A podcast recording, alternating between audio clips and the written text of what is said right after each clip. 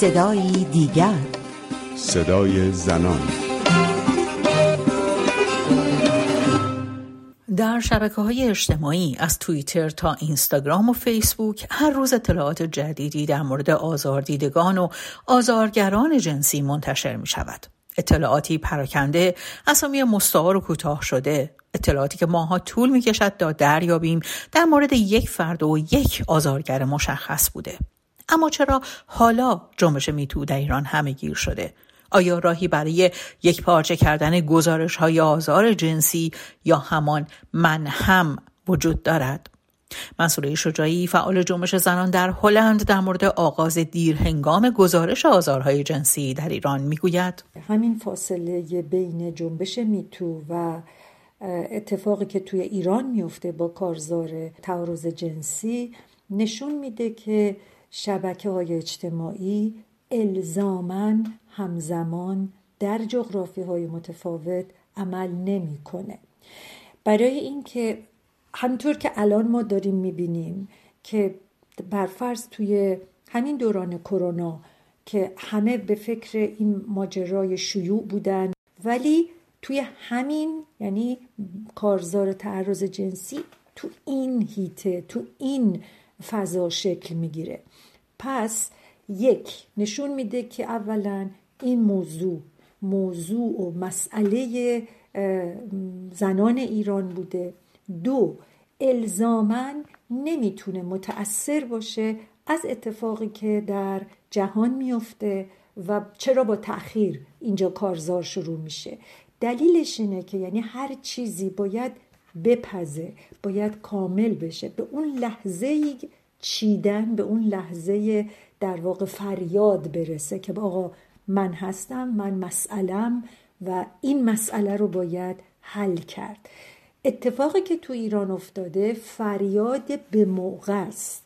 یعنی فریادیه که میگم ممکنه خیلی دور دیرتر از کارزارهای میتو در اروپا و امریکا شکل گرفته باشه ولی به موقع است. با اینکه در دوران کرونا ولی به موقع است. دقیقا نشون داد که در این دوران انزوا در این دوران در واقع دور از گروه بودن اتفاقا فشارها بیشتر شده یا اندیشیدن به اتفاقی که افتاده بیشتر شده. بنابراین اینها وارد کارزارهای محلی میشه. اما چرا ارتباطات مجازی؟ چرا شبکه های اجتماعی بستر مطرح شدن آزارهای جنسی شده؟ آیا پنهان شدن پشت نامهای مستعار از ارزش و قطعیت آزارهای جنسی کم نمی کند سودراد فعال برابری طلب از فرانسه پاسخ می دهد. شبکه های اجتماعی این فرصت رو به همه میدن که نه لزوما با اسم و رسم واقعی خودشون اونطور که در جامعه شناخته میشن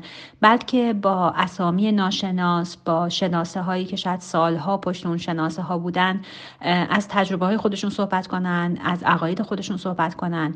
و خب این امکان برای افرادی که تجربه آزار جنسی رو داشتن و در واقع از اون آزار جنسی بیرون اومدن نمی‌خوام بگم قربانی بودن بلکه اون تجربه رو داشتن فراهم می‌کنه که به دور اون به دور از اون در واقع قضاوت های جنسیت زده ای که در جامعه ما مثل خیلی دیگه از جوامع رایجه. اینکه همیشه مقصر اون کسیه که آزار دیده بتونن تجربه خودشون رو به اشتراک بذارن. و خب در دو سال اخیر دیدیم که چطور این کمپین من هم در واقع رشد کرد و چطور تونست که خیلی از تابوها رو بشکنه. هر چند که هنوز راه زیادی در پیشه. نکته منفی که اینجا هم هست نه که افراد تا وقتی که شناخته نشن در واقع پشت شناسه هایی باشند یا فقط حروف اول اسامیشون منتشر بشه واقعا پاسخگویی در کار نیست. یعنی ما برخلاف اون چیزی که در کشورهای دیگه می‌بینیم بله حقوق متهم و حقوق کسی که حقوقش تضییع شده کاملا رایت میشه و اسامی افراد آورده نمیشه تا وقتی که حکم نهایی اومده.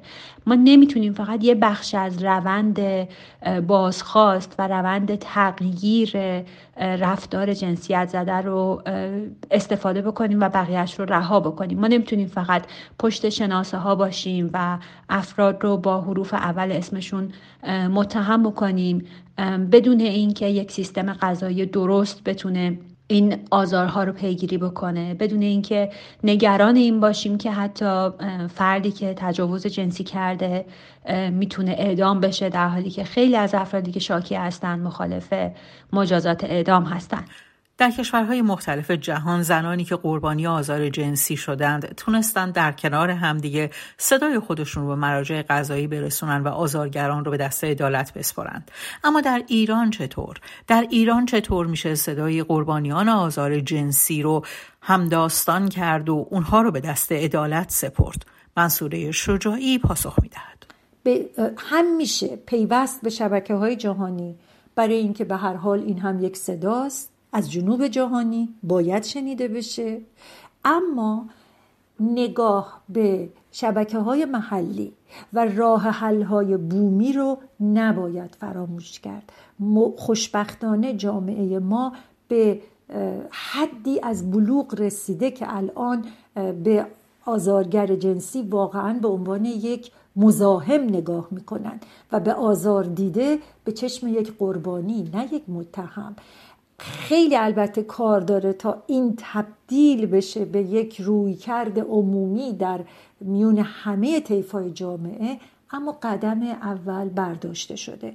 می‌خوام اینجوری نتیجه بگیرم که ما باید با مقتضیات جغرافیای بومی خودمون حرکت بکنیم استفاده بکنیم از ابزارهای جغرافیای خودمون برای طرح مسئله و اعتراض به مسئله آزار جنسی و اعتراض به سیستم غذایی که نمیشه در واقع پیش برد یک پرونده رو و اعتراض به افکار سنتی جامعه که این در داخل داره اتفاق میفته و با پیوستن به شبکه های اجتماعی جهانی هم این صدا رو همونطور که گفتم از جنوب جهانی به گوش همه جهان رسوند اما در ایران هم پلتفرم هایی وجود داره که زنان بتونن در اونجا همدیگر رو پیدا بکنن قربانیان آزار یک دست بشن و آزارگران رو شناسایی بکنن و از اون طریق بتونن به وکلا و ساختارهای غذایی دسترسی پیدا کنن. سود راد در مورد یکی از این پلتفرم ها به نام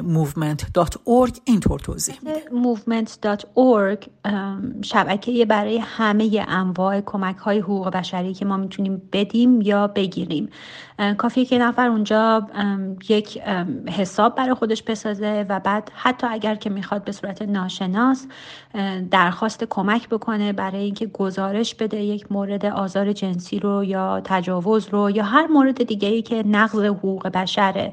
و از اون طرف هم افرادی هستن که وکلایی هستن یا ژورنالیست هایی هستن یا هر کسی که بتونه در این روند کمک بکنه به خصوص مددکاران اجتماعی و روانشناسا کسایی که می‌تونن در واقع کمک هایی برای بهداشت روانی ارائه بدن این درخواست کمک رو می‌بینن و با کمال میل معمولا دست یاری دراز می‌کنن تا بتونن اون فرد رو کمک بکنن. یکی از ویژگی های مهمی که ما خیلی داریم بهش توجه می‌کنیم تو شبکه های اجتماعی مختلف این امنیت. به هر حال واقعیت اینه که ما وقتی از سرویس فیسبوک و توییتر و اینستاگرام و حالا این روزها واتساپ استفاده می‌کنیم زیاد نمی‌تونیم مطمئن باشیم که اطلاعات ما کجا میره.